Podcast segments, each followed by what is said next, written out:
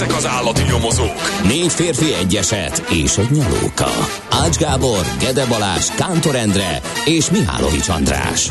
Az íróasztal mögül pedig Profit kapitány diktálja a tempót. Humor, emberi sorsok, közönséges bűnözők és pénz, pénz, pénz. Egy különleges ügyosztály, a Gazdasági Muppet Show minden hétköznap reggel a 90.9 Jazzin. De is figyelj, ne csak a bárányok hallgassanak. De miért? Ha nincs pénzed azért, ha megvan, akkor pedig azért.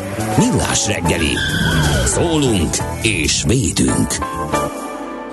Jó reggelt kívánunk, drága hallgatóink! Olyan régen találkoztunk, 6 óra 30 percen, és 2022 02 23 elmúlt a nap. Én megpróbáltam minden közösségi média felületen felhívni a figyelmet, mert tudom, hogy a tegnapi műsorvezető párosnak ez nem számít, hogy 22-02-22 volt, de mindegy, egyedül vagyunk Tiborok és Klárák, mert hogy Ács Gábor, mai műsorvezető társam, becerevén füles, nem foglalkozik ilyen földi hívságokkal, arra mérget mernék venni.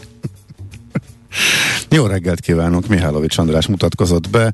Természetesen őt sem érdekli a 02 22 22 22, vagy hogy hogy is 22 02 20, mindegy. Mindegy, visszafelé a, ugyanaz. A lényeg az, hogy kiválóan csinált úgynevezett műsorelemet ebből a... A semmiből. A, igen, kiválóan fújta az ezzel kapcsolatos lufit. Hol a videó?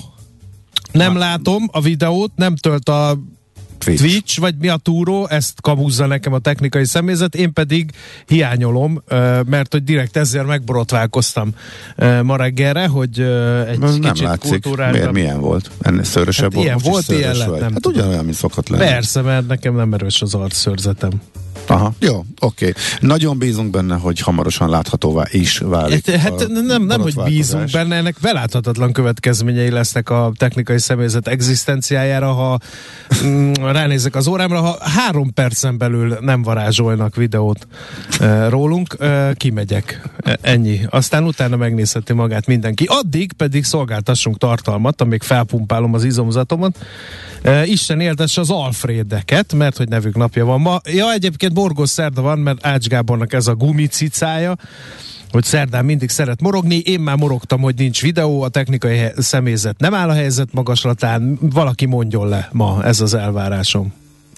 Mm, hát figyelj, szerintem ez egy olyan nap, amikor pont elég ránézni a hírekre, és az embernek moroghatni kell. Te, te megkérdezted, hogy ez most háború-e? Szerintem nem. Szerintem ez már rég az, vagy hát rég eldőlt, de Figyelj, a, a kommunikációja az már önmagában morgásra ad tehát a békefenntartókat küldünk. Hmm.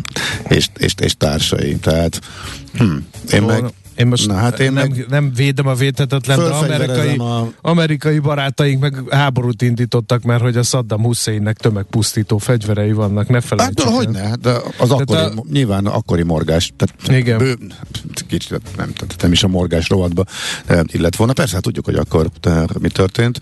Uh, ja, csak most a friss eseményekről beszélek. Hát ugye én is majd felfegyverzem, felfegyverzem a haverjaimat a felvidéken, aztán oda küldöm a Meg a székely deszkásokat, felvidéki igen, falfirkászokat, meg, csángó brékeseket, meg azt, aztán bejelentem, hogy békefenntartókat küldök a Nagyon szépen megkérlek, hogy tekintve igen, a Magyar Honvédség állapotát ne forgass ilyesmit. Természetesen nem, jó? csak hogy megfordult a fejembe, hogy ez, ez mennyire rossz duma. Na, minden esetre... Bár interoperabilitás. Igen, interoperabilis. Interoperabilitásuk megkérdőjelezhetetlen, és szárnyaljanak a gripenek jó széllel. Na szóval kikerülhetetlen természetesen a, a téma, hogy erről beszéljünk, elmarad az amerikai külügyminiszter és az orosz külügyminiszter találkozója, mert ennek az volt a feltétele, hogy ne legyen háború, és ne indítson úgymond inváziót Oroszország, ezt Amerika a tegnapi fejleményeket úgy értelmezte, hogy ez már megtörtént, úgyhogy nincs értelme találkozni, és azt a látszatot kell tenni, hogy itt még a diplomáciai van miről tárgyalni, van, van egyáltalán minek tárgyalni, úgyhogy hol tartunk pontosan erről majd 7 óra 20-kor Feledi mm. Botondal Nagyon beszélgetni. A, előtte persze meg tudjuk, hogy a tőzsdék hogy reagáltak mindenre tegnap, érdekesen egyébként, és Na de akkor vissza a születésnaposokhoz, ez csak a... Nem, nem nagyon tud, tudnék olyat morogni, ugye ez most fölülér mindent. 1957. február 23-án nagy nap volt a magyar média történetében, mert elindult a magyar televízió. Hivatalosan ugyan május 1-én, de hát ugye össze kell rázódni a technikának, meg a személyzetnek, meg mindenkinek, az egy ugye elég új technológia volt, úgyhogy kellett némi idő ehhez, mint ahogy mi nekünk a videó beindulásához. Letelt a három perc, és természetesen semmi. 1957-ben is biztos valami ilyesmi történt a magyar televízióban, hogy hosszasan vártak, de nem jött a kép. A Junos televízió hibája, vagy a kamerák, vagy nem tudom én micsoda, mindegy. Mindig van egy Twitch, és mindig van egy apró malőr a technikában. 1990-ben pedig megalapult, megalapult, alakult helyesebben február 23-án a Republik együttes. Aztán születésnaposunk, hú, 1443-ban Hunyadi Mátyás magyar és cseh király születésének örülhetett a Hunyadi család, aztán... Na hát amikor megszületett, akkor még nem királyként született Hát meg. de biztos, figyelj... Akkor még Matyi volt. Én, én ezt elhiszem, csak a, egy nagy földesúri család, ami, akinek dinasztikus álmai vannak, Jó, már pedig nyilván. miért ne lennének, az minden fiúgyerek születésének örül, és hát ugye kiderült, hogy enne, ennek a fiúgyereknek különösen kellett örülni, mert az első szülött, akire rá volt első persze, körben persze. bízva minden, hát azt őt ugye csúnyán lefejezték, és hát maradt a kisebbik és aztán hát azóta se volt olyan jó királyunk tartja népi emlékezet, bár az ő emlékét árnyaltuk már Katona Csabával, hogy a távolság mindent megszépít, mert ő aztán agyonadóztatott mindent és mindenkit, csak hogy tudjon háborúzni kilátástalan célokért. Hát ez önmagában egy hosszú misét megér, igen, hogy igen. miért lett pont ő a, a jó népmesei hős igen. és a Nézd már! király. Hát odafigyelj! Na, most akkor mi van? Megjelentél, hát, Lát, látod magad. Öt perc kellett hozzá a három helyet, megbocsátok. Ilyen gyorsan nem erre Igen. számítottam tőled. Ennél azért, a, hogy is mondom, a bizonyos testrészt csörtetése más sejtetett az előző néhány Hát ilyen vagyok percben. én. Na, Nagy humbug, aztán semmi. Aztán uh, Vujicic Tihamér zeneszerző, névzenekutató 1929-ben uh, született uh, február 23-án, Irzsi Menzel, filmrendező, hát hihetetlen nagy kedvencem az ő munkássága, és hát nem tudom melyik a legkedvesebb. Neked? Nem tudom, Topicska forgalmista vagy a Pepin Sógor, nekem ezek, ez a két alak, ami, ami nagyon... De a tűz, tűz van babám, azt ő csinálta? Arra nem emlékszem pontosan, de, de az is nagyon, nagyon vicces film. Én úgyhogy nagyon szeretem Jirzsi Menszelt. De Aztán... az a ragadtam, hogy kihagytad uh, Máriás Józsefet. Kihagytam, mert Direkt. én... Ja, Hát ne így már. már. A né- bocsánat. Bőn bácsi, nem? Bőn bácsi. Na, hát csodálkoztam, hogy átugrottad, és nem akartam hinni a fülemnek. Na, Hibázok, hát, nem az én reggelem, ez látom. Nem mutat a kamera, kihagyom Bőn bácsi. Születésű. Igen, 1920-as uh, születés a szomszédok népszerű Bőnbácsi, a Máriás József magyar színész. Nem tudom, hogy örült-e annak, hogy őt így uh, beskatujázták. Biztos uh, a színészeknek más a szerepálmuk, mint hogy egy népszerű sorozatban ráégjen valami epizód vagy mellékszerep az ő nevükre, mindegy. Péter Fondára is ráégett, kérem szépen, elég rendesen, amerikai színész és rendező, hát gyakorlatilag ő is február 23-án született New Yorkban 1940-ben, és ő Jane Fondának az öccse, kérem szépen, és hát ő rá meg mi égett rá, mint hogy... Na mi?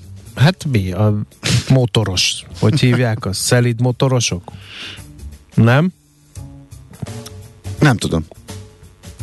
Hát én úgy tudom, hogy a, a Jó, oké. Okay. De Akkor... most már megint így Na, szóval ő színész rendező, nem, és haladjunk nem, tovább, mert így... Keveset láttál tőle. Igen, igen, ko- igen, igen. Kozák András szívművész is emlékezzünk meg, 1943. február 23-án született, aztán hát én nem tudom, Stolbucit még kiragadnám, 1967-ben született február 23-án, ma bulizik biztos ő is. Ma is rám iragadt, ha már. Mit? Rám iragadt. Rá? A T betű? A Dodge Ah. Vagy, tehát... Már meg van szóval változva egy, teljesen. Egy szerep jut eszedbe, vagy Sajnos pedig, nem. Vagy pedig ő... a szavazást lezárom. Sajnos Tehát, nem. Na ez a Sajnos nem egy szerep jut eszembe, pedig láttam színházba, és tényleg és kiváló színész. le a kalappal, de ő, ő így nagyon hát, elment ebbe a bulvár irányba, szerintem teljesen tudatosan. És nincs ezzel semmi baj. Nincs ezzel semmi baj, igen. igen. Mm-hmm. Nem, nem az értelmiségi fanyalgás szól belőlünk uh, Morgos Szerdán azért, mert valaki sok pénzt Tehát keres, ez a teljesen elment. Kereskedelmi várja. médiában. Hát ezért, ez mert nem... nem azt mondod, hogy apám, milyen volt a Hamletben, vagy... De hogy ez nem...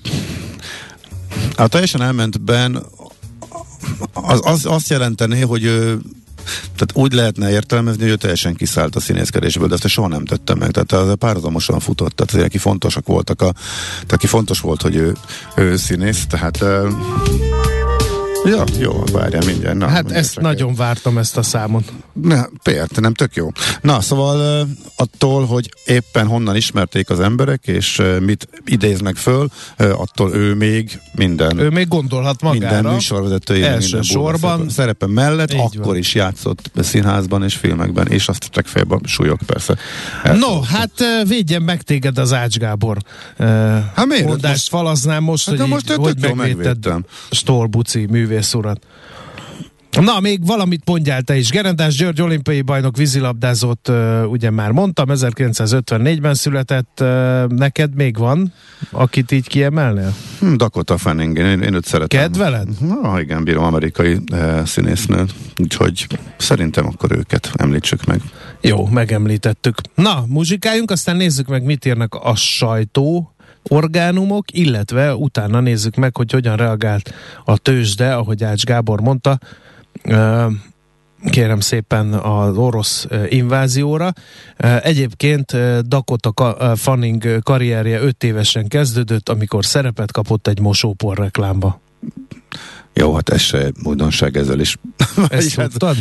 Nem, róla nem tudtam, de hogy ez nem olyan ritkaság, hogy reklámokban kezdik a szép kislányok, nem? Tehát, hogy tudnánk még pár példát erre mondani. Na mindegy, e, menjünk akkor tovább, és mindjárt folytatjuk. Hol nyit? Mi a sztori? Mit mutat a csárt? Piacok, árfolyamok, forgalom a világ vezető parketjein és Budapesten. Tősdei helyzetkép következik. Hát Ács Gábor egy igazi pókerjátékos. Olyat húzott, hogy meglepte a vele szemben ülő játékos társat, mert én a lapok híreit böngésztem, de közben a tőzsdét kellett volna. Na, mindegy. Együtt, és innen szép és, nyerni. és megcseréljük. Igen, mindent egyszerre. Igen. A Budapest értéktőzsde 0,6%-os minusszal fejezte be a tegnapi napját, 48.177 ponton. Ami azért szép teljesítmény, mert hogy az OTP, a vezérpapírunk, az 2,7%-ot esett 15.430 forintra, de úgy tűnik, hogy a Telekomnak sem volt jó napja, 1,9%-os minusszal fejezte be a napot 423 forintom, és hát ezt ellensúlyozta a MOL Richter páros, Hát inkább a Richter, mint a MOL, mert hogy 2,7%-os plusszal zárt a Richter 7850 forinton, a MOL pedig 2562 forinton, ami 0,2%-os felfelé gyötrődésnek felel meg, úgyhogy a Richter tartotta valamennyire a tőzsdét a rossz hangulatban. Mondok még papírokat, amelyek elég nagyot zakóztak. Itt van például a 4IG, amely 3,8%-os mínuszt szedett magára, nem függetlenül attól, hogy irdatlan mennyiségű pénzt nyomnak bele az Antenna Hungáriába, gondolom ez a hír azért annyira nem tetszett a befektetőknek. Aztán a Masterplast is esett két és fél százalékot, és hát még nézem, hogy hol van egyáltalán jó hír. Itt van például a cikk Panónia A 7,5 százalékos szedett magára értelmezhető forgalomban, és 358 forinton fejezte be a kereskedés, mert úgy döntött a bankholding, hogy a magyar szuperbank, az ellen OTP, hogy ő lesz a biztosítási partnerük 20 évre, ha jól emlékszem. Úgyhogy ennek örültek a cikk Panónia befektetői, és hát itt van még a Rába, amely 3,4%-os pluszt szedett magára a rossz hangulat ellenére is. Mm, nézzük még akkor az x kategóriát, hogy ott milyen volt a hangulat a tőzsde előszobájában. Hát ott kérem szépen volt minden, mint a búcsúban. Az Oxotech az Hát mégis egyedül emelkedett a e, tudott emelkedni, igen. papírok között. De aztán olyan viszonylag jól teljesítő papírok, mint az Ébdufer vagy a Gloster is estek, a Gloster például 5%-ot, az azért kemény, az Ébdufer 2-vel megúszta, a nap pedig 2,8%-os mínuszt rakott magára. A legutóbbinál volt a legnagyobb forgalom. Egyébként napon belül a reggeli nyitás követő durva beöntés után fölfelé tartottak a kurzusok, és inkább a reménykedés jellemezte a kereskedést. Ez egyébként Európában is Beöntés kétértelmű. Jó, hát most a tőzsdei beöntés. Hát akkor is kétértelmű. Akkor most elgondolkodtam, hogy valamit találjál ki. mi a másik. Jó, az eladási okay. hullám, vagy valami ilyesmit találjál ki. Ja, mert az biztos, hogy jaj, figyelj, mindenben lehet kettőt találni. Úgyhogy, na jó, oké, nem tetszett a bejelentés. Mondjuk belőlem nem, de ez más kérdés. Jó, oké. Um, Amerikában uh, az volt az érdekes, hogy uh, értelemszerűen um, komoly esésben indult a kereskedés, majd pedig a kurzusok uh, elindultak fölfele, hát, illetve rögtön az elején a Wall Street úgy döntött, hogy ő azért annyira nem izgatja magát a az ukrán konfliktus miatt, és egy pár pillanatra még a pozitív tartományba is átnézett a vezető indexek némelyike. Utána beindult egy csökkenés, azt tartott nagyjából délutánig, órákon keresztül folyamatosan, de lassan estek az árak. Majd, amikor Biden elnök bejelentette a szankciókat, akkor valahogy ezt úgy értelmezték, hogy ezt hogy igazából nem értettem, hogy miért értelmezték rendkívül pozitívan, talán mert, hogy lájtosak voltak, és hogy még nyitva maradt a diplomáciai megoldás lehetősége. Talán emiatt. Mindenesetre akkor elindultak fölfele, és meg mindig a napon belüli trendről beszélek, tehát akkor kapott egy löketet a piac, a veszteségeknek a felét, kétharmadát is ledolgozták, elég gyorsan. Majd, amikor ez a löket véget ért, akkor folytatódott ugyanaz, ami azt megelőzően lassú, de folyamatos csökkenés, és ez már kitartott az árásig. Tehát igazából ez volt a a Wall Street-en a történet, de ezzel még nem estek a napi mélypontokra, tehát a korábban az ottani délelőtti kereskedésben elért mélypontokhoz képes magasabban zárt, tehát messze nem a napi mélypontokon fejezte be a kereskedést a Wall Street. Ez az indexekre lefordítva a Dow Jones-ban egy 1,4%-os, az S&P 500-asban pedig egy majdnem pontosan kerek 1%-os eh, csökkenés lett. Csak ilyen, hát egy átlagos napon is előfordul mindenféle uh, hír nélkül, úgyhogy a várakozásokhoz képest már, amiket például előrejeleztek a határidős indexek is a délőtt folyamán, kisebb bukóval úszta meg a Wall Street nagyjából. Így lehet összefoglalni annak ellenére, hogy az utolsó fél órában ismét azért egyértelműen lefelé tartottak a az árfolyamok eh, Amerikában. Eh, nézzük, gyors jelentések közül, hát a Home Depot nem tetszett a piacnak, kapott egy 10%-ot közelítő maflást, olajár természetesen fölfelé ment, eh, de ott is hasonlóját folyamat játszódott le, mint a tőzsdéken, hogy az ijegységben sokkal jobban fölhajtották, megint megprintelte a 95 dolláros árat, de onnantól azért lejjebb jött az olajár is, tehát kicsit enyhült a feszültség az olaj piacon is, úgyhogy es esés volt Amerikában, de nem olyan, olyan durván nagy, nagyjából ezt lehet elmondani a piacokról. Tőzsdei helyzetkép hangzott el a Millás reggeliben. Na, most elmondtad, mit olvastál a lapokban. Mindenki Vladimir Putyin és hadseregének lépéseiről cikkez, még a világgazdaság címlapsztoria is ez. Mindenféle tekintetben, de én most nem erről akarok beszélni, hanem arról, hogy akár 500-600 ezer forintot is megkeresett ma Magyarországon egy jó szakmunkás Ezt mondták a világgazdaságnak az építőiparban tevékenykedő vállalkozók. A bérrobbanás mindenhol érezhető az országban. Olyan népszerű térségekben, mint a Balaton vagy a Velencei tó már többet is elkérhetnek egy-egy munkáért a szakemberek, mint a magyar fővárosban. Ugyanakkor hiába van versenyképes vízú, ha, ha rengeteg a megbízhatatlan munkavállaló az ágazatban, miatt a jó szakmunkások iránt továbbra is óriási a kereslet. Aztán mi van még itt, ami érdekes lehet? Katonákat csoportosítunk át keletre. Ez a döntés született. Benkő Tibor azt mondta ugyanis, hogy minden esetőségre fel kell készülnünk az ukrán válság miatt. Ezt a Magyar Nemzet hozza a cím oldalán és megnyugtat a lapa felől is, hogy lesz gáz, a Gazprom teljesíti a megrendeléseit, erősítette meg Vladimir Putyin, zárójelbe, azt is megerősítette Minskben, hogy nem akarja feldarabolni Ukrajnát, azt láss csodát, na mindegy, zárójel bezárva. Az orosz elnök egy Dohában tartott energiakonferenciára küldött levélben hangsúlyozta, hogy nem csak a nyugati irány, hanem az összes kötelezettségét teljesíteni fogja a Gazprom egyébként. Um, azt uh, is írja még a a magyar nemzet, hogy szakértők nem tartják valószínűleg a fegyveres konfliktus kirobbanását. Vladimir Putyin a régóta húzódó helyzetet akarta megoldani, lépni akart, látta az ukránok a két szakadár területnek nem akarnak autonómiát adni, elutasították a népszavazás lehetőségét is, és ezért írja a magyar nemzet, lépett tehát az orosz elnök, nem az a célja, hogy Ukrajnát elfoglalja. Majd meglátjuk. Szerintem ezt egyedül csak Várj, ő tudja, hogy De most itt jó, jó hallottam, amit hallottam? Igen. Aha, jó.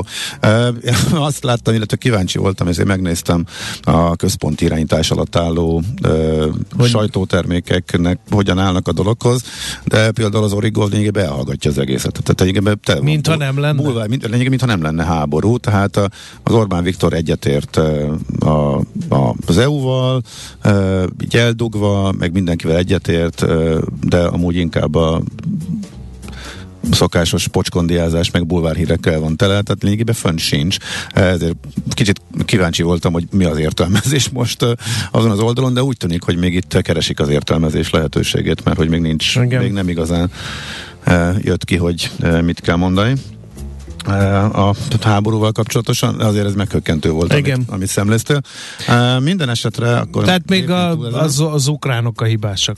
Ah, igen, ennyi. igen. Jó, Na, okay. Azt szeretném még mondani, hogy a Népszava ír arról, hogy Virág Barnabás tartott egy sajtótájékoztatót, és a kamat döntés után a jegybank alelnöke pedig azt mondta, hogy februárra lehet, hogy 8% feletti inflációt vár a Magyar Nemzeti Bank, sőt a 12 havi áremelkedés megközelíthette akár a 8,5 százalékot is. Atya, gatya. Igen, mert tegnapi napnak egy fontos Igen. bejelentése, illetve híre, mert hogy a piacjellemzők is azt mondták, hogy ugye harmadik hónapja, nem negyedik hónapja megy az, hogy tetőzött az infláció, és a következő hónapban csökken, és mindig pofárás és lett a vége, és még mindig följebb ment, és most még az volt a piaci várakozás, hogy tetőzött Igen, az ez egy hónapban. Pici, és, és akkor majd innen lefelé, de igen, lassan. És, és, és maga a jegybank elnök állt most tegnap ki, hogy öh, bocs, megint mégse. Alelnök. A, alelnök, igen. Most akkor mégse. Sőt, nem is kicsit fog nőni, igen, vagy nem Ugye is kicsit 7,1-ről 8 és fél. 8 fölé, tehát a, 8, tehát 8-as szám az nagyon nem volt benne még a igen. rémálmokban sem. Ne nézzük meg a hitelkamatokat ezután. Viszont Jó, azt hát észrevetted, hogy a teljesen... betéti kamatok nincsenek akciós forint hitelkamatok meg lekötött bankbetét? De erről, is, de erről is már megy a polémia, hogy ez, ez így tartalatlan is. Nem, mert nem fog, nem fog senki ilyen kamatokra hitelt felvenni, és akkor a hitel nélkül meg már Széchenyi is. Nem is nyúlunk bele, írta. nem nyúlunk bele, de azért tessék, tessék ezzel csinálni valamit, mert ez tartatatlan, és ha így marad, akkor még esetleg csinálhatunk valamit. Tehát egy nyomást alá helyezték a bankot, hogy emelgessék a Igen. betéti kamatokat, és nagyjából ennyi látszik ebbe. A magyar elit nem tud szabadulni Rod Stewarttól, ha valami notabilitás esküvőt tart, vagy ünnepséget tart Magyarországon, gyakorlatilag hazajár Rod Stewart, most éppen arról uh, cikkez a magyar sajtónak egy része, hogy Bige László születésnapi partján lépett fel a neves énekes, nem kevés pénzért, de ugye volt ő már itt uh, Mészáros Lőrinc esküvőjén talán? Hát valami ilyesmi. dereng nekem. Vagy, hát, a, vagy a tudom. Mészáros csoportnak a évzáró partiján? Nem, nem tudom. tudom. Nem Tehát, tudom. Rod Stewart viszonylag gyorsan megvan a mobil száma a magyar elitnek, és bárki valamit ünnepel, azonnal hívják Igen, Rodot, és eldúdolja nekik az IM Sailinget 3,5 millió dollárért, és utána... Igen, csak kicsit máshogy hangzik, hogyha mondjuk a mi pénzünkből gazdagodott e, körben történik egy hasonló rizálás, e, vagy ha mondjuk e, úgymond a saját jogán üzleti döntéseivel gazdagodott ember szórja a pénzét olyanra, amire nyilván mi akkor se szórnánk, hogyha bármennyi lenne. De hát figyelj. Na-na. Ez... Na-na. Gondolod? Miért? De akkor, te figyelj. Képzeld magad milliárdosnak. Nem, simán megy. Te Igen? Axel Rose hívnád nem a, ha, hak nézni nem rossz jó. Nem, nem Én csak tudom, erre utaltam. Nem, nem, nem, akkor biztos a többi milliárdos társam elmondaná, hogy igen, tudják, hogy Excel Rose kell hívni, de ebben a társadalmi státuszban, ami neked van András, és ebben az anyagi helyzetben hidd el nekem, hogy ki fog nézni a többi milliárdos társat, ha nem Ross Stewart-ot hívod. Hát, de te erre azt mondanád, hogy engem De én egy különc milliárdos vagyok. milliárdos vagyok, a, a kedvemért összeáll a Brosz és Samantha Fox együtt. Hm, nem rossz. Ugye? Há, nem, én, nem, én, nem, én, nem, én ezt nem, Kettő volna. bulit tartanék, az egyiket Rod Stewart-tal a milliárdos társaimmal, a másikat egy szűk körű dácsám, vidéki dácsámban a Balaton északi partját felölelő hétvégi telkemen.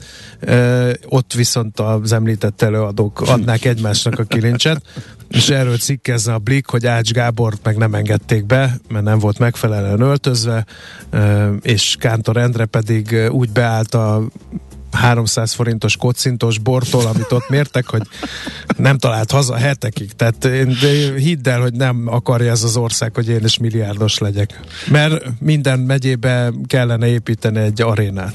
Nem fotballarénát, és Na, visszahoznánk az állat és gladiátor viadalokat. Azért nagyon eljátszottál a gondolattal azért. Hát, nem, ez nem eljátszottam a gondolattal, nekem vannak terveim, nekem ja, van értem. üzleti tervem ja, arra, értem, hogyha én egyszer jó. milliárdos, le, nagy vállalkozó leszek. Hát azt szerintem ez... helyez letétbe valahol, és úgyse kell többet ránézél, de kívánom, hogy ne így legyen. Még két gyors ír, akkor a lapszemle végén eh, a g7.hu röviden eh, megadja a hátterét, illetve a történetét annak a szakasznak, eh, amit tegnap átadtak annak az útszakasznak. Ez a Tiszahiddal egybekötött Török Szent Miklósig érő része az M4-esnek, Abonytól Török Szent Miklósig. Ez volt az, amelyet Simicska épített méregdrágán, illetve Simicska is épített volna méregdrágán, itt az ő cége, a közgép. Aztán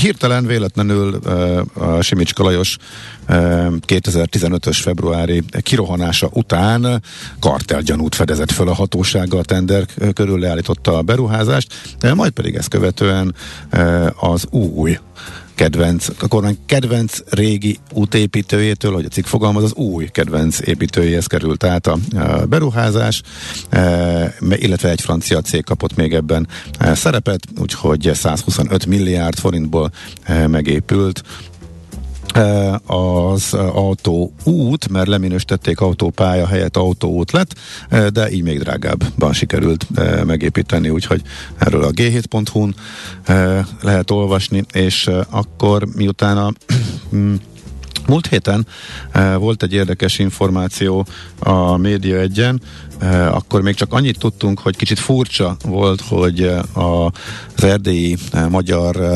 portál a Transindex egy nappal a bejelentése után bejelentették a, a dolgozók, hogy a Transtelex néven indulnak együttműködésbe a telex együtt, és kiderült, hogy már erre régen készülnek, és cégeket is beegyeztek, akkor csak a, ezt a furcsaságot lehetett e, tudni. E, most tegnap e, ezek az okok vezettek a Transindex széteséséhez, magát a lényeget is e, kiderítették, a végvették erdélyi szereplőkkel beszélget, hogy mi vezetett ahhoz, hogy a Transindex végül is megszűnik, illetve hogy a szerkesztőség fölállt. Ettől még hát elég szerencsétlen volt a kommunikációja dolognak, amikor már régóta készültek arra, hogy hogyan folytatják, de maga a lényeg, hogy miért nem tudott tovább működni, vagy miért érezték magukat teljesen ellehetetlenítve, az ebből a mostani cikkből derül ki, ha valakit ez érdekel, akkor ez tehát a média egyen olvasható.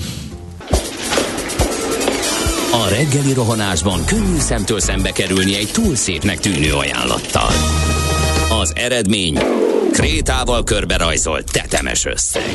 A tethelyen a gazdasági helyszínelők, a ravasz, az agy és két füles csésze és fejvállalakzat.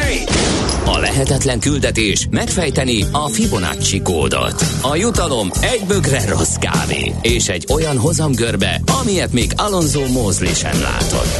Millás reggeli, a 90.9 Jazzy Rádió gazdasági mapetsója. Vigyázat! Van rá engedélyünk! A Millás reggeli fő támogatója a Schiller Flotta KFT. Schiller Flotta and Rent a Car. A mobilitási megoldások szakértője a Schiller Autó tagja. Autók szeretettel. Jó reggelt kívánunk, 7 óra 12-es perc van, 2022. február 23-án Ács Gáborral ülünk itt a stúdióban, de minek?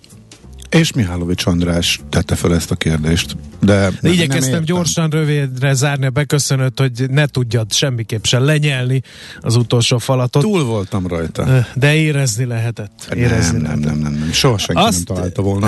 0 30 20 10 9 0 9 SMS, WhatsApp és Viber számunk is ez.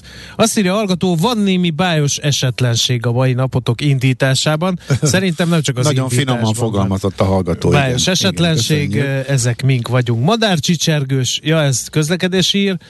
Uh, sziasztok, az oroszoknak nem kell, a... jó, ezt majd a botontól megkérdezzük. Morgos jó reggel, ez közlekedés. Mindazok, akik szóviccet küldtek, menjenek el nyaralni sürgősen, és pihenjék ki magukat. Kérek egyet, a, a legjobban. Nem akarom, De. direkt ezt csinálják, nem akarok olajat a tűzre. Jó, Egy buszon akkor... hét különböző állat ülve utazik. Megáll a busz, felszáll a hal, de nem ül le. Tehát a nyolcadik utas a hal áll. Tényleg. Oké. Okay. Aki ezt beküldte, értelek, aki értelek. ezt beküldte, menjen és parolázzon Na. Vladimir Vladimirovics Putyinnal. Komolyan, de tényleg. De jöjjön a közlekedés.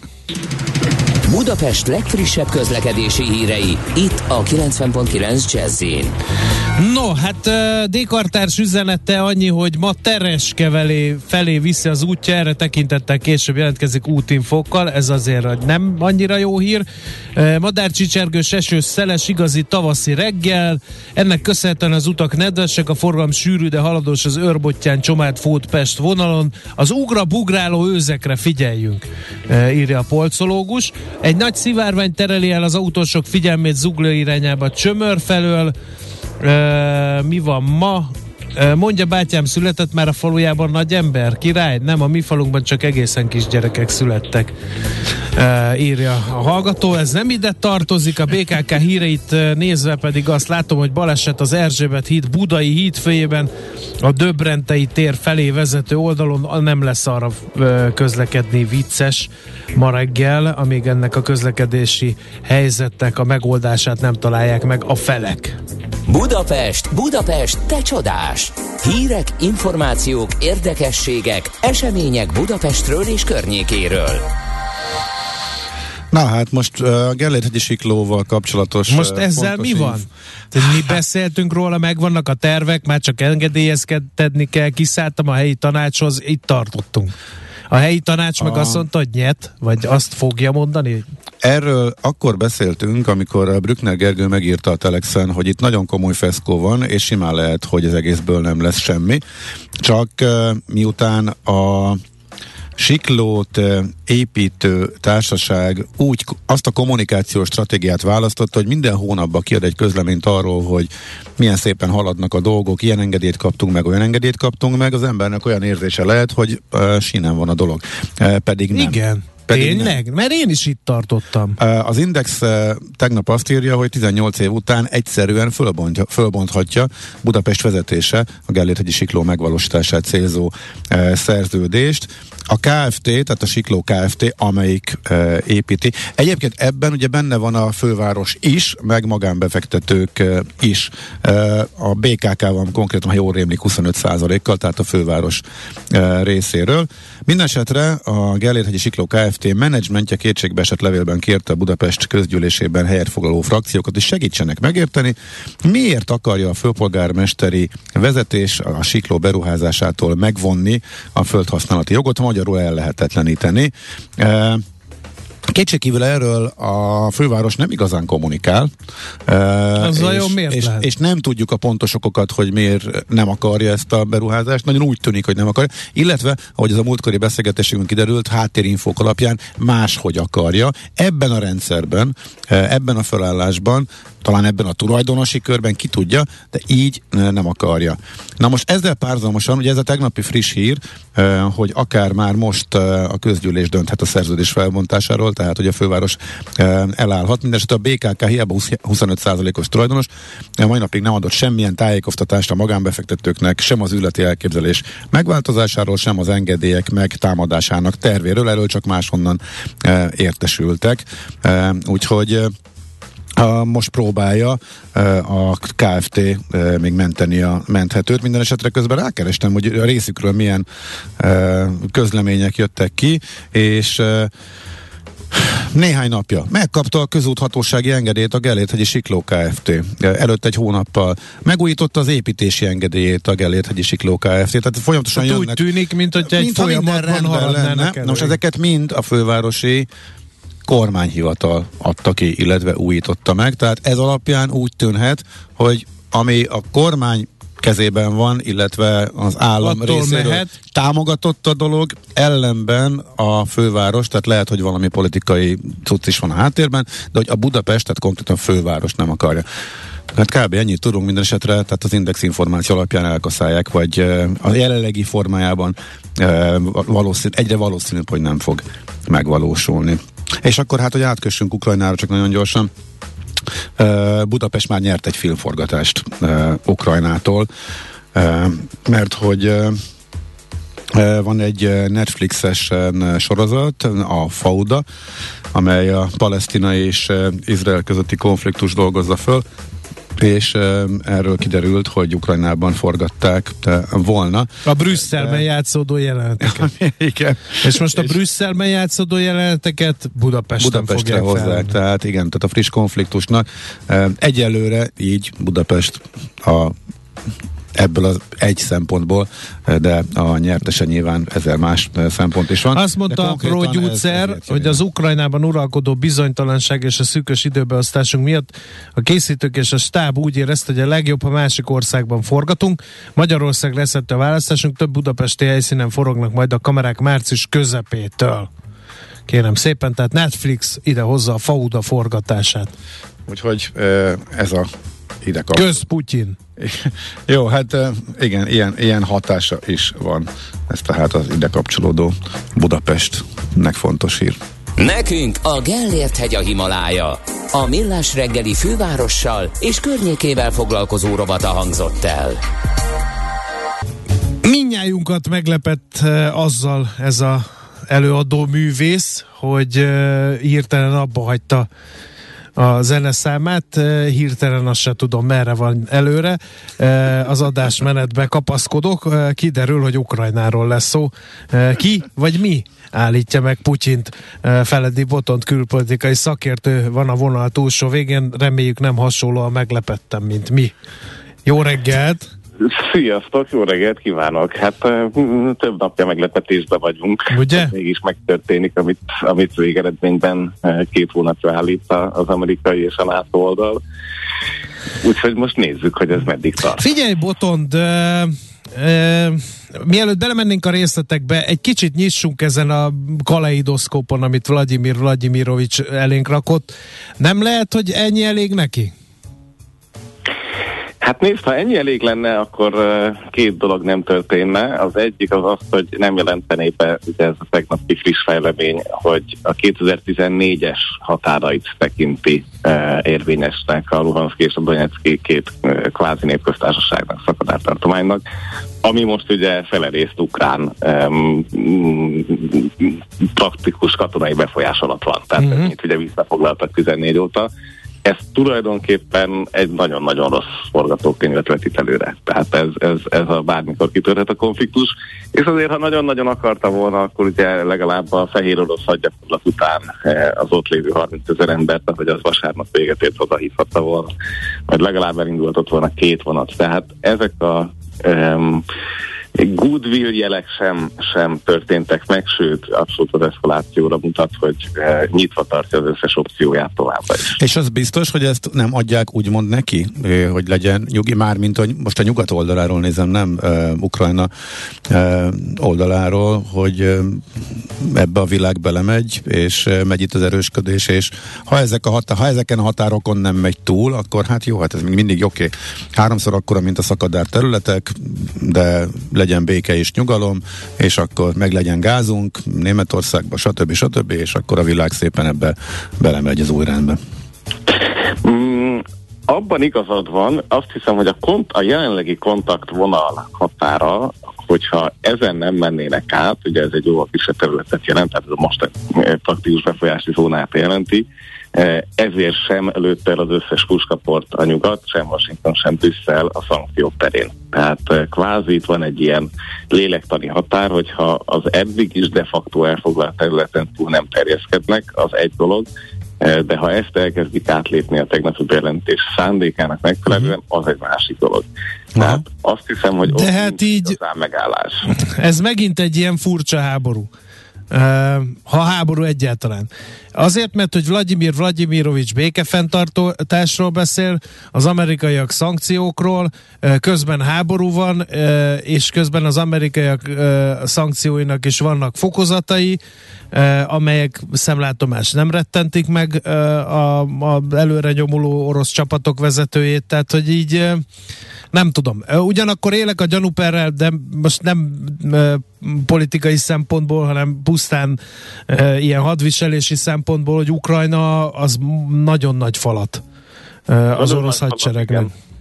Igen. tehát, hogy itt, itt azért nincs arról szó, hogy, hogy ez egy könnyű dolog lenne, Nyilván attól, hogy számában azonos mennyiségű katona fel tud állni a határ két oldalán, az egyáltalán nem jelenti, hogy ne az orosz haderő lenne technikailag egyébként fejlettebb, sokkal több tartalékkal, és e, különböző történtek, rakéták, stb. nagyobb számban állnának rendelkezésre. Ettől ez még egy rendkívül csúnya és véres történet e, ami, ami akár hónapokig is elnyúlhat. Hogyha és rendkívül drága, ami Putyin szempontjából megint csak nem mindegy.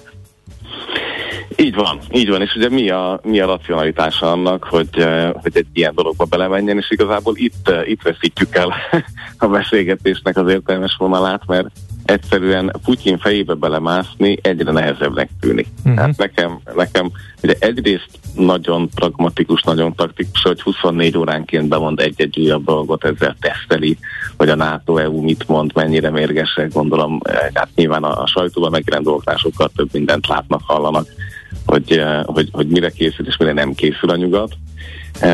Ehhez képest az a televíziós beszéd, amit hallottunk tőle ugye másfél napja, az, az egy egészen hajveresztő víziót mutat, ami, ami gyakorlatilag euróatlanti észjárással egy nehezen értelmezhető gondolat. Akkor, akkor nézzük meg az euróatlanti észjárást.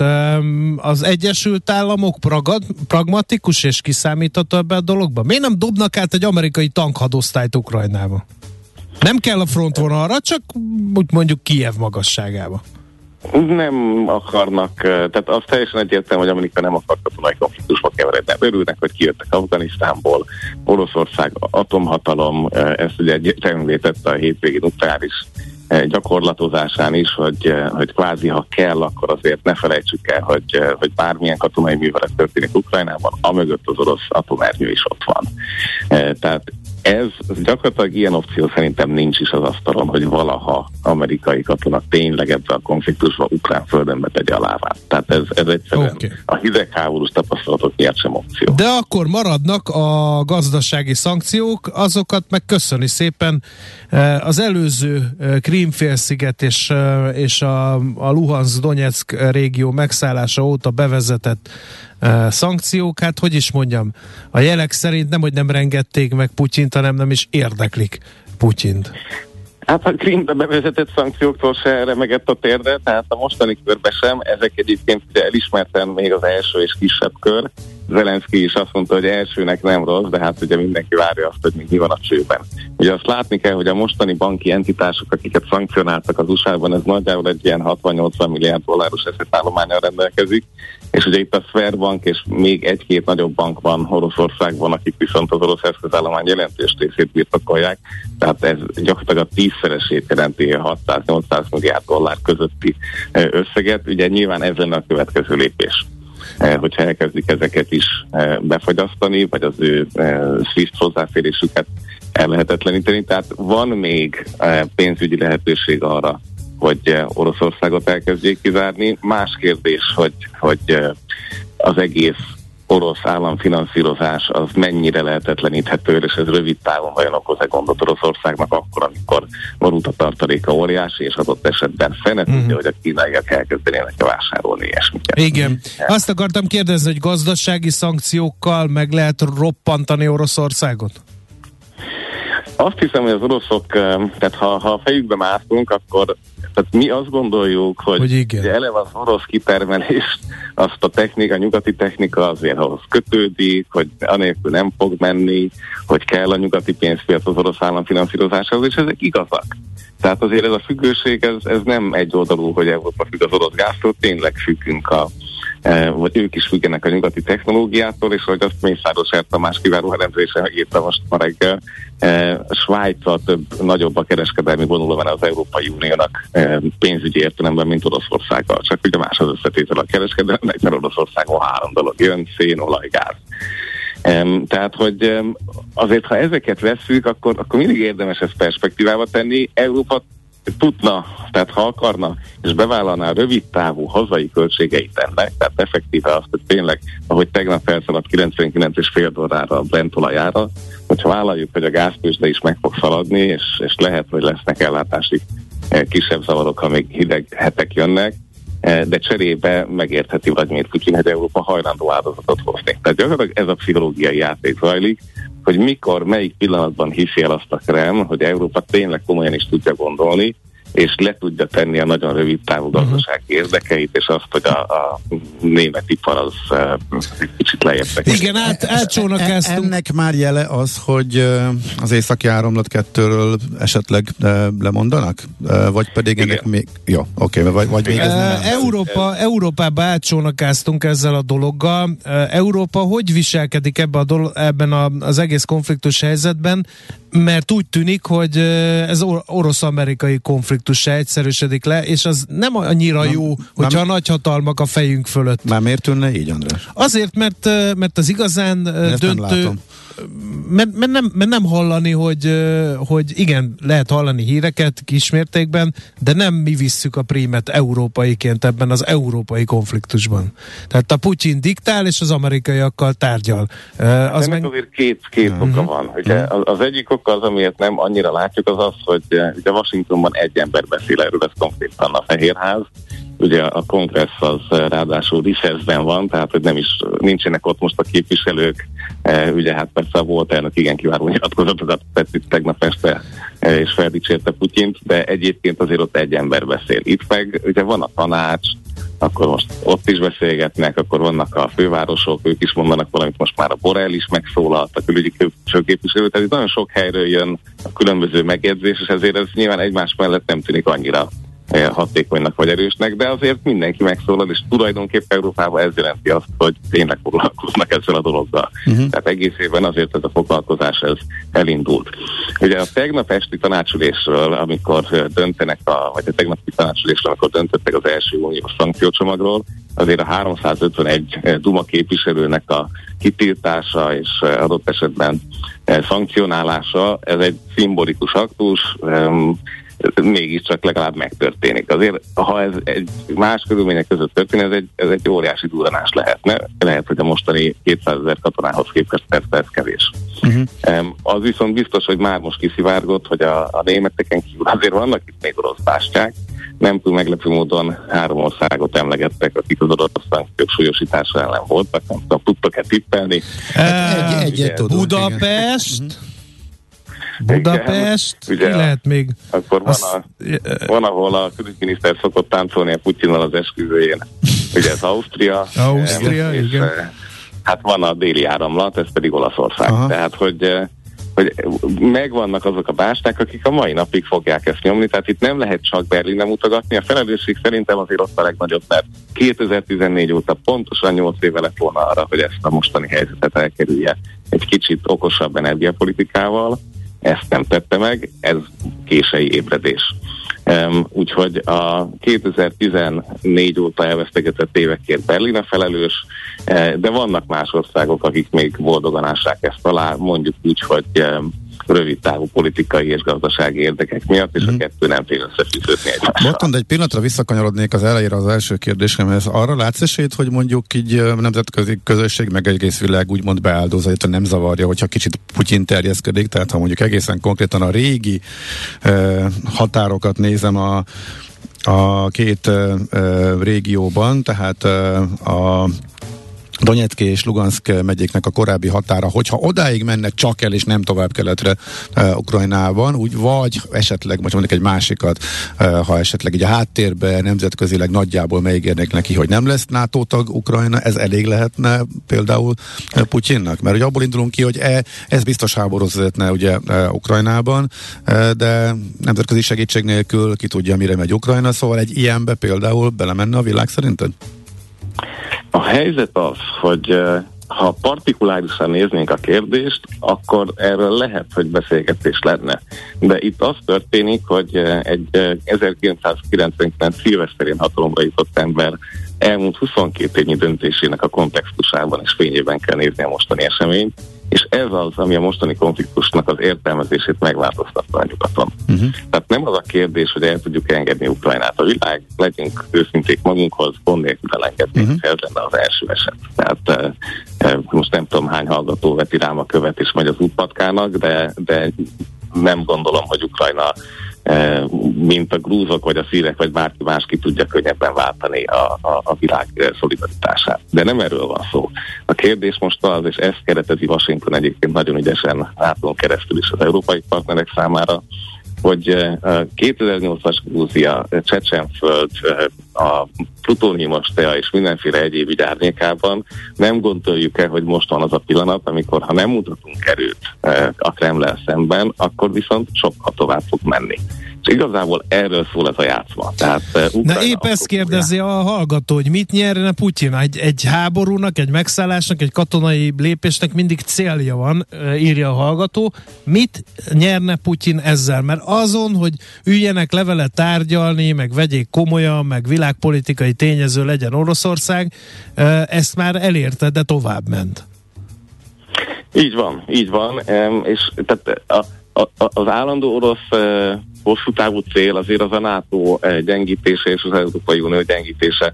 És igazából most ennek az értelmezésében is szerintem egy kicsit más kezd látni az orosz oldal, mint, mint az Euróatlanti. Eh, ugye Putyin is várja, várta azt, hogy esetleg a németek és az amerikaiak összevesznek -e. Ez nem jött be. Tehát szerintem itt a, a, az orosz stratégiai cél tulajdonképp el lett vétve. E, és lehet, hogy igazuk lehetett volna, de a Biden adminisztráció ebben meg kell mondani, hogy, hogy tudta szállítani az egységet, és eddig ez egészen jól alakul, ahhoz képest, hogy katasztrofálisan is szokott tudni ez néha összejönni. E, tehát itt az orosz stratégiai cél most nem látszik megvalósulni, és azt sem látni, hogy egy sokkal nagyobb katonai beavatkozást nem sokkal inkább lelökni Európát az együttműködés útjára. E, tehát a magyar, magyar kormányzat is azért végeredményen gond nélkül megszavazta ezt, vagy az oszták is, tehát nem, nem arról van szó, hogy eh, hogy effektíve akadályozzák az európaiak az együttműködést. Eh, az életében először bevetették az európai eh, gyorsbevetésű kibercsapatot. Ez ugye egy 6-7 országos együttműködés, akiket az ukránok hivatalosan megkértek, hogy segítsék. Nyilván ez egy szimbolikus történet, egy tudatnyi informatikustól beszélgetünk, de, de elkezdenek. De milyenekről? Hát, hát milyenekről, meg milyen háttérszervezetük uh-huh. van azért, hogy hát az északnak a patriarkében, akik benne vannak. Úgyhogy, úgyhogy inkább az történik, hogy ha most ha magunk szempontjából nézzük, és szerencsénk van, akkor ez lesz az az ébresztő, ami 2014 lehetett volna. Uh-huh. amivel viszont Putyin rosszul jár. Putyin viszont azért, ha most az ő fejébe tényleg csak egy pillanatra beleléptünk, hát ő azt élte meg, hogy 22 évig soha semmiért nem kapott ki. Hát amikor egy amerikai elnökválasztást hijackelt, Ugye ne felejtsük, hogy Barack Obama már a, a, a lame duck korszakban, tehát már Trump novemberi megválasztása után csak beiktatása előtt kezdett el végül diplomatákat hazaküldeni. Hát azért, amikor, amikor ilyeneket látunk, amikor a Brexitről a mai napig még egy, egy félhomályos parlamenti jelentés szól, hogy az oroszok hogy befolyásolták. Amikor a Tiergartenben fényes nappal agyon lehet lőni egy orosz ellenzékit, és aztán néhány évek később azt mondja a német bíróság, hogy hát az orosz állami megrendelés volt, és nem történik semmi, és boldogan megy az üzlet. Tehát Megszállom a Krímfélszigetet, majd nem történik hát semmi. Meg, igen. Megszállom Donetsk és Luhan megyéket, és nem történik semmi. Uh-huh. Tehát erre tréningeztük Vladimir Putyint. Tehát ne lepődjünk meg azon, hogy ő azt gondolja, hogy ez a mostani történet is át fog menni, és igazából itt ez történik most, ez a, ennek az áthangszerelése történik az euróatlanti szempont és érdekrendszerből, és az euróatlantiak sikere, ha ez össze tud jönni. Uh-huh. Oké. Okay. Hát akkor ez, igen, ez, ez, ez a kérdés, ez a hogy uh-huh, máshogy reagál. Igen, írja a hallgató, hogy okay. úgy tűnik neki, mint hogyha Vladimir Putyinnak nem lenne más érdeke, mint a feszültség. Hogy igazából nem érdekli Ukrajna, csak, csak feszültséget akar kelteni. Hát meg tesztel, tehát hogy, hogy Putyin azért taktikailag okos e, volt mindig is, és, és tényleg ügyesen teszteli ezt 24 óránként most, hogy, hogy hogyan reagálnak. Nyilván ő is nézi a drónokat, szateliteket, minden egyebet, hogy ki hol mozog. De hát most megkérdezték a belga védelmi minisztert, hogy mi a legdurvább forgatókönyv, és akkor erre azt mondja, hogy hát akár 500 katonát is át tudnak küldeni egy keleti NATO tagállamba. Tehát, hogy egyébként katonai szinten teljesen összemérhetetlen a két mozgás, és, és hát megint csak azt még most is elképzelhetetlennek tartjuk, hogy Putyin katonai konvencionális támadással provokálna NATO országot. Tehát ez még mindig elképzelhetetlen. Viszont kibertámadástól abszolút, tehát a baltiak hmm. bemondták, hogy, hogy tartanak. Ugye az Európai Hálózatbiztonsági Ügynökség mondta, hogy mindenki készüljön, és kössebb a biztonsági mert láthatóak a, az incidens növekedések, eh, és hát ugye Ukrajnában is azért már megvolt a, az elmúlt nyolc év legnagyobb DDoS támadása a múlt héten. Tehát érzékeljük, hogy itt nem csak katonákról van szó, hanem ugye a víz alatt azért a vízfelszín alatt abszolút megy a magyar. Hm, igen. Oké, okay, hát Botton, nagyon szépen köszönjük, eh, fogunk még eh, beszélni, de reméljük, hogy azért kicsit jobban látjuk, vagy értjük a, nem csak a hátterét a dolgoknak, hanem azt a óriási kérdőjelet, amire most a világnak válaszolnia kell, hogy akkor most van az a pont, ahol elkezd máshogy reagálni. Nagyon szépen köszönjük, szép no. napot! Nektek is hallgatóknak is. Köszönjük, szia! szia. Feledi Botont külpolitikai szakértővel beszélgettünk. Műsorunkban termék megjelenítést hallhattak. Kicsi, közepes, de semmi esetre sem nagy. Nem a méret a lényeg, hanem a vállalkozó szellem. A Millás reggeli KKV hírei következnek. Azt fogjuk vizslatni a következő beszélgetésünkben, hogy bármely vállalkozás lehet-e sikeres exportőr, mert a magyar gazdaság jövőjét azért elsősorban az dönti el, hogy mennyire képesek a magyar vállalkozások növelni a kivitelüket, hány hazai cég lehet alkalmas exportra, felismerik-e egyáltalán azt, hogy exportképes a cégük, a cégvezetők, és hogyan lehet elindulni az úton. Költői kérdéseknek szántuk ezeket, de választ keresünk rájuk. Kocsis Péterrel, a HEPA Magyar Exportfejlesztési Ügynökség üz üzletfejlesztési és vállalati kapcsolatok igazgatóhelyettese. Ő jó reggelt kívánunk! Igen, szervusztok, üdvözlöm a hallgatókat. No, egy bizonyos fejlettségi szint után Uh, ahhoz, hogy tovább tudjon egy vállalkozás uh, növekedni, ott milyen lehetőségeik uh, vannak a cégeknek, és ebben a HEPA tud-e segíteni nekik? Természetesen tud, hát számos lehetősége van az ilyen cégeknek. A kérdés csak az, hogy mennyire korán ismerik ezt fel, vagy mennyire későn. Mi azért uh-huh. vagyunk, hogy, hogy ebben segítsünk a, a számukra. Ugye lényegében mi a külgazdaság és külügyminisztérium háttérintézményeként nagyon fontos, hogy non-profit módon nyújtunk olyan típusú szolgáltatási csomagokat, ami, ami, ami megkönnyíti ezeknek a cégeknek a külpiacra jutását. Uh-huh. Van egy olyan állapot, amikor már azt lehet mondani, hogy készen áll egy vállalkozás a külföldi jelenlétre, vagy ez minden cégnél más, minden iparágnál más, és mik ezek a jelek, amik arra figyelmeztethetnek egy cégvezetőt, hogy akár készen állhat a külföldi megmérettetésre is? Igen, mindenképpen mm, van egy ilyen állapot, sőt nekünk van is erre egy nagyon szép mérési módszertanunk, amelyet kérdői formájába ültettünk át, és amelyet kitöltve a cég is saját maga objektív módon tud a saját állapotáról bizonyosságot szerezni, de jól mondod, alapvetően azért ez változik, mind cégméret, mind iparág, mind pedig adott esetben a vágyott célpiac reláció tekintetében is, de, de még egyszer ezáltal által, a kis kérdőív által mi, mi nagyon uh-huh. szépen objektíven meg tudjuk ezt ítélni, és mi szerepel ebben a, a kérdésben, és mik azok a faktorok, amire mondjuk egy cégvezetőnek is ügyelni kell akkor, amikor, amikor el szeretné dönteni, hogy külpiacra ö, kíván lépni, akkor mindenképpen azért több kategóriába kell, hogy, hogy, hogy vizslassa a saját cégét, ö, egyrészt pénzügyi kategóriákba, másrészt innovációs képességbe, harmadrészt nem utolsó sorban sokszor itt buknak el a cégek, ö, kapacitások szempontjából is vizsgálni kell a cégek, hogy a cégét, hogy mennyire tud uh-huh. bővíteni, milyen tempóban tud bővíteni, milyen gyorsan tud reagálni adott esetben egy hirtelen megnövekedő rendelésállományra. Nézzük akkor a magyar helyzetet. A magyar cégvezetők általában tudatában vannak ennek, hogy export érett a cégük, vagy sem? Az esetek ö, többségében igen, annak tudatában vannak, ahol egy picit talán ö, ö, hiány lép fel a történetben, az az, hogy, hogy természetesen mindenki, aki, aki a saját szolgáltatását vagy termékét az elmúlt évek alatt legalább a belföldi piacokon kiépítette, jogosan úgy gondolja, hogy, hogy az a termék és megoldás ugye, ugye versenyképes mindenhol a világon. Ezen kell kicsit változtatni, mert nem feltétlen versenyképes az adott termék vagy szolgáltatás mindenhol a világon. Mindenképpen a célpiaci igények szerint kell azt a terméket vagy szolgáltatást alakítani, és nem biztos, hogy célra vezető az, hogy, hogyha azonnal úgy lépünk ki mondjuk a külpiacokra, hogy ide nekem az egész világot is, hanem mondjuk piackutatásokon, vásárlói igényeken, piacra lépési követelmények felmérésén keresztül kell megbizonyosodni arról, hogy melyik lenne kezdő exportőrként uh-huh. a, a leg, legjobb piac a számunkra.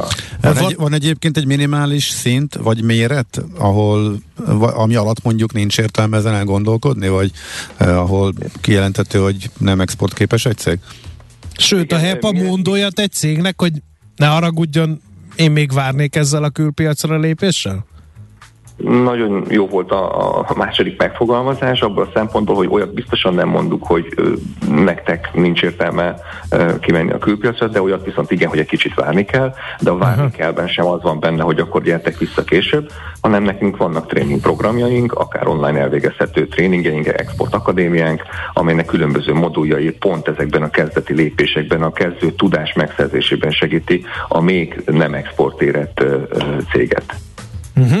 No, uh, egyébként hány cég lehet, van erre statisztika, uh, aki alkalmas lehet a külpiacra lépésre Magyarországon, csak még eddig nem tette meg ilyen vagy olyanokból? A, a statisztika még abban a szempontból is ö, ö, nehéz, de természetesen azért van rá, de nem, nem egy egyszerű történet, hogy egyáltalán megállapítsuk, hogy ö, hányan képesek most jelenleg, vagy nem hányan képesek, hanem hányan ö, ö, exportálnak jelenleg, tehát magát a faktumot megállapítani. Körülbelül amúgy olyan 20-30 ezer cég exportálna, de kit is nevezünk exportőrnek, kit is nevezünk magyar exportőrnek, ez is már egy módszertani kérdés, mert természetesen ebbe, ahogy a magyar adatokba is beleszámítódnak, a nagy külföldi multinacionális multinacionális vállalatok magyar adószámmal bíró cégei is, akik ugye nagyon az esetek döntő többségében reexportálnak. Tehát mondjuk most direkt nem mondok márkaneveket, de egy nagy autóipari cég az, az itt legyártott autóit vagy alkatrészeit nagyon sok esetben ugye a, a külföldi központokba viszi el. Ez is export, ez mondjuk egy reexport. De akkor is azért látjuk az arányszámokat, látjuk, hogy mely körülbelül ebből a 30 ezeres többségből mondjuk azért egy 10-12 ezer az a, az a, az a áru vagy, vagy szolgáltatás exportőr, magyar hátterű KKV jellegű cég, aki, aki már most végez export tevékenységet. Ugye ezt meg lehet állapítani a beszámolókból, kiegészítő mellékletekből, egyéb helyekről, viszont az, hogy hányan állnak készen, de még nem exportálnak, ugye statisztikailag kevésbé kimutatható, de, de úgy gondoljuk, hogy ennél a 10-12 ezeres számnál minimum duplája, triplája lehet. Uh-huh. Az utolsó kérdés, hogyha felmerül valakiben az exportra lépés gondolat, akkor hogyan e, érdemes tovább e, írni? Ez a kérdőív, ez például egy első lépésnek jó, amiről beszéltünk? Vagy mi az az alapszint, amitől már a HELPA is ajánlja a külpiacra lépést? Mindenképpen ajánlom, hogy Először is ugye minket keressen föl, tehát nagyon egyszerű, mi az www.hepa.hu vagyunk, és ott egyrészt tökéletesen tájékozódhat az adott cég arról, hogy milyen típusú szolgáltatásokat, még egyszer 90%-ban ingyenes szolgáltatásokat nyújtunk, és ott ugyanezen az oldalon keresztül elérhető az online kérdőívünk, ami pedig számára nagyon gyorsan azonnal, és fontos, hogy itt nem megy el idő a kiértékelésen, mert ez egy online alapú, web alapú, automatikusan kiértékelt exportérettségi kérdőív. Szóval ezt a kérdőívet kitöltve azonnal megbizonyosodik arról, hogy körülbelül hol jár a, az exportérettség fokán, és a kitöltést követően pedig személyesen keresünk meg a cégeket azzal, hogy hogyan, hogyan haladjunk tovább a, a, a megkezdett uh-huh. együtt. Jó, nagyon szépen köszönjük, a beszélgetés folytatása szerintem következik, akkor majd újra foglalkozunk a kérdéssel. Nagyon szépen köszönjük az információkat, jó munkát kívánunk! Én is köszönöm. Viszont hallásra! Szia! Kocsis Péterrel a HEPA Magyar Exportfejlesztési Ügynökség üzletfejlesztés és vállalati kapcsolatok igazgató helyettesével beszélgettünk, hogy hogyan lehet gyakorlatilag bármely vállalkozásból sikeres exportőr. Nagyon örülök neki, hogy a hallgatókat megmozgatta külpolitikai beszélgetésünk. Sajnos nem mindig jó irányba történt mindez, mert hogy ilyenek jöttek, hogy Putyin meg mindenki örüljön a családjának, gyerekeinek, legyen boldog, nyaraljon. Na ilyen háborúskodással fölényes ne ilyen háborúskodással, fölényességgel foglalkozom, jó átadjuk az illetékeseknek az üzenetet. Aztán egy korholás, miért nevezi a műsorvezető a tömeggyilkos Putyint Vladimir Vladimirovicsnak? Ez az orosz nyelvben a tisztelet kifejezése. Hát... E, egy szófordulat e, volt ez, én nem gondoltam ezt ennyire túl, mint a hallgató, de pff, lelkem rajta. Veszel-e? Eladod-e? Kanapéról-e? Irodából-e? Mobilról-e? Laptopról-e? Kényelmesen, biztonságosan, rengeteg ajánlat közül válogatva, időspórolva, ugye-e, hogy jó? Mert ott van a mágikus E. E-Business. A millás reggeli elkereskedelmi rovata, ahol mindenki számára kiderül, hogy online miért jó üzletelni. Palocsai Gézával az elmúlt héten beszélgettünk nagyon sok mindenről, és belebotlottunk a social commerce kérdéskörébe, úgy határoztunk, a közösségi kereskedelem megér egy külön beszélgetést. Hát most ez következik. Itt van a vonal túlsó végén, tehát Palocsai Géza jófogás és a használt autó.hu ügyvezető igazgatója. Szerbusz! Sziasztok, jó reggelt kívánok én Először is tisztázzuk a social commerce kifejezést. Az micsoda? A gyakorlatban ez hogy néz ki? A közösségi kereskedelemnek a pontos definíciója az az, hogyha a maga a vásárlás az egy közösségi média platform felületen történik, tehát uh-huh. nem hagyjuk el az adott felületet a vásárlás során, hanem meglátjuk a terméket, rákattintunk, meg tudjuk csinálni a fizetést is, és a vásárlás teljes folyamatán végig tudunk menni, anélkül, hogy elhagynánk ezt az adott felületet. Uh-huh. Ez nagyjából olyan, mint a Facebook Marketplace, mondjuk egy eklatáns példát, ha hozunk? Hát igen, de most, hogyha a klasszikus elkereskedelemről beszélünk, amikor új termékeknek az értékesítése folyik, akkor inkább a Facebook shoppingra uh-huh. gondolnék ezen a területen. Ugye arról szól, hogy akár az Instagramon, vagy a Facebookon, ugye ezek a legnagyobb olyan platformok, ahol a közösségi commerce vagy kereskedelem az zajlik, ezeken a platformokon keresztül profi cégek, eladók árulnak. Ugye a Facebook Marketplace az azért jellemzően inkább arról szól, hogy magánszemélyek adnak és vesznek egymás között. Uh-huh. Uh, a platformok mennyire használják ezt? Most ugye elmentünk a Facebook irányába, de mondtál még néhány dolgot. Itt van például a TikTok, amelyik a jövő közösségi platformjaként van apostrofálva, nem egy helyütt. Ők például léptek ebbe az irányba? Abszolút. Tavaly szeptemberben vezettek be egy új vásárlássegítő szolgáltatást a TikTokon, ahol termékek linkjeit lehet elhelyezni, illetve élő videókon keresztül lehet az értékesítést lebonyolítani. Ugye ezt hasonlót láttunk már az Instagramon is, ahol a, a, az úgynevezett történetekbe vagy sztorikba tudnak betenni linkeket, illetve a tavaly novemberi időszakban, november 15 és 22 között a Youtube-on is volt egy, egy Holiday Stream and Shop nevezetű úgynevezett élő stream, aminek a keretében lehetett vásárolni különböző olyan eladóktól, akik élő videókon keresztül mutatták be a termékeiket. Uh-huh. Én itt azt gondolom, hogy ennek az egész social commerce-nek a, a, a lényege az az, hogy itt egyszerre találkozik egy csomó olyan új funkció és szolgáltatás, ami a hagyományos elkereskedelemnek a, a fejlődéséhez tartozik, ilyen például a ugye ezeknek az élő közvetítéseknek, ugye korábban beszéltünk róla, kicsit az a, hogy a teleshop az internetre költözik, és ehhez hasonló az, ami ugye itt a livestreameken keresztül érkezik, szóval megérkeznek ezek az eszközök, a közösségi média felületekre szépen be lehet ezt csatornázni, és ez, ez tudja segíteni uh-huh. a cégeknek az eladásait, anélkül, hogy el kellene hagyni azt a felületet, ami éppen aktuális. És nagyjából ez a különbség az elkereskedelem meg a social commerce között. És ezt kiegészítésképpen használják egyre nagyobb arányban, és nagy cégek is, vagy van, aki kimondottan csak ezt csinálja, és mondjuk elhagyja a saját értékesítési felületeit, mondjuk a webshopját is? Érdekes, a piactól függő. Tehát a, a, a fejlettebb nyugati piacokon az látszódik, hogy ugye ez is és az is van. Ugye ez megint a, kicsit annak a kérdése is, hogy online értékesítsek csak, vagy legyen fizikai boltom is. Tehát hogy itt, is, is, itt inkább arról beszélünk, hogy kiegészítésként jelenik ez meg. Ugye vannak rengeteg tanulmány van, a közösségi kereskedelem az most nagyon-nagyon felkapott téma lett, itt röpködnek a milliárdok, meg a, a, a még magasabb összegek, hogy mekkora lehet ennek az egésznek a piaca. Azért most még az látszódik, hogy például az, az amerikai teljes kereskedelemnek a 4%-át teszi ki a közösségi kereskedelem, Igaz, Kínában ez már 13%-ot tesz ki, amit hogyha, tehát a közösségi kereskedelem a teljes kereskedelemből, csak hogy össze tudjuk vetni itt a számokat, Magyarországon a teljes kereskedelemből az online kereskedelem teszi ki a 10%-ot jelen pillanatban. Ehhez képest Kínában csak a közösségi kereskedelem már 13%-ot tesz ki.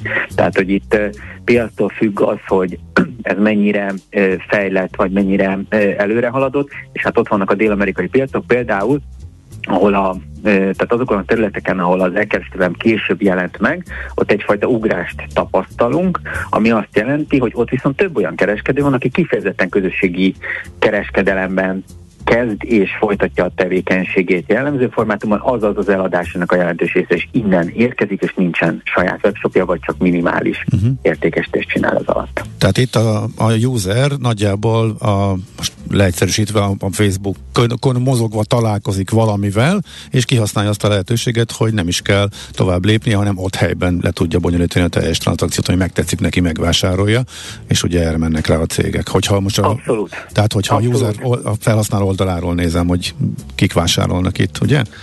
Így Mikor van, ezért van az, hogy kínaiak, akik sokkal jobb arányban élik az életüket a mobiltelefonjaikon, akkor előrébb járnak ebbe a trendbe, hogyha jó rakom össze. Nem feltétlenül, inkább azért van, mert Kínában ugye maga az a, tehát a WeChat-től kezdve egy csomó olyan funkció előbb jelent meg az életben az, hogy cseten keresztül fizeted a számláidat, vagy ugye a számláknak a megosztása, hogyha egy társaság elmegy egy, egy étterembe, tehát ezeknek a, az online fizetés, mint olyan, uh-huh. sokkal korábban beindult, tehát ott, ott azért uh-huh. gondolom, hogy ez sokkal fejlettebb.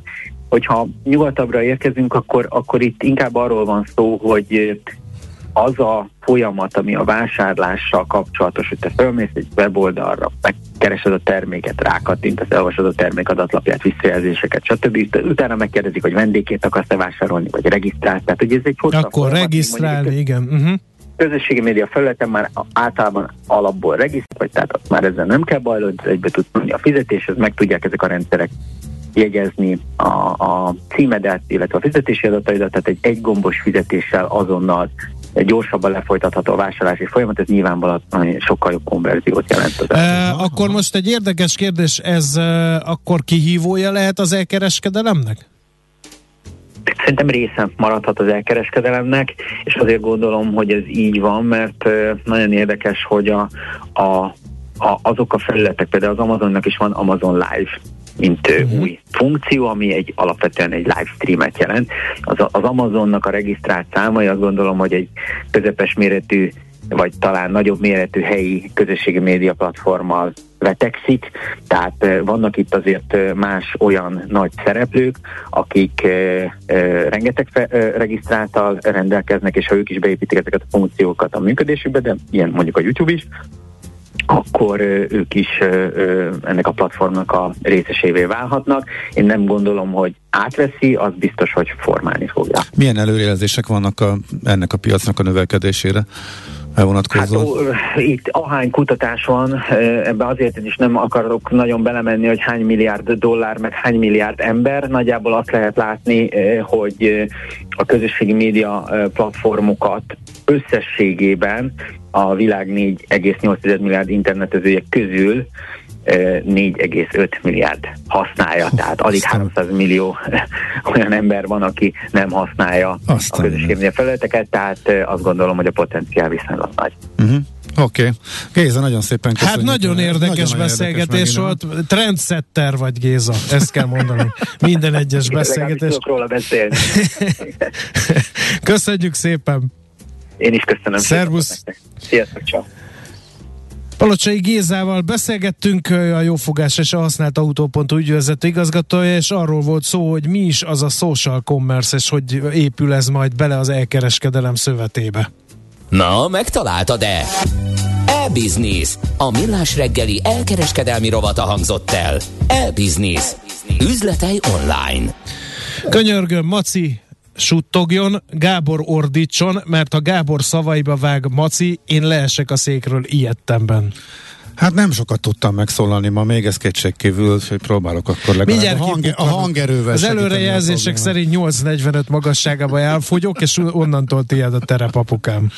Na, maradunk még Ukrajnában részben a tőkepiaci hatásokról is, meg egyáltalán a befektetési oldaláról, a piacoknak a reakciójáról is fogunk beszélgetni a következő percekben majd, illetve arról, hogy az ESG termékek mennyire hitelesek. Hú, ezek a nagyon fenntartható, nagyon menő eh, termékek a piacokon érdemes ezeket venni, vagy csak egy nagy eh, hype-ról van szó, ennek a hátteréről is majd Plesinger Gyulát, az MKB Private Banking igazgatóját fogjuk faggatni, de csak a hírek után. Műsorunkban termék megjelenítést hallhattak.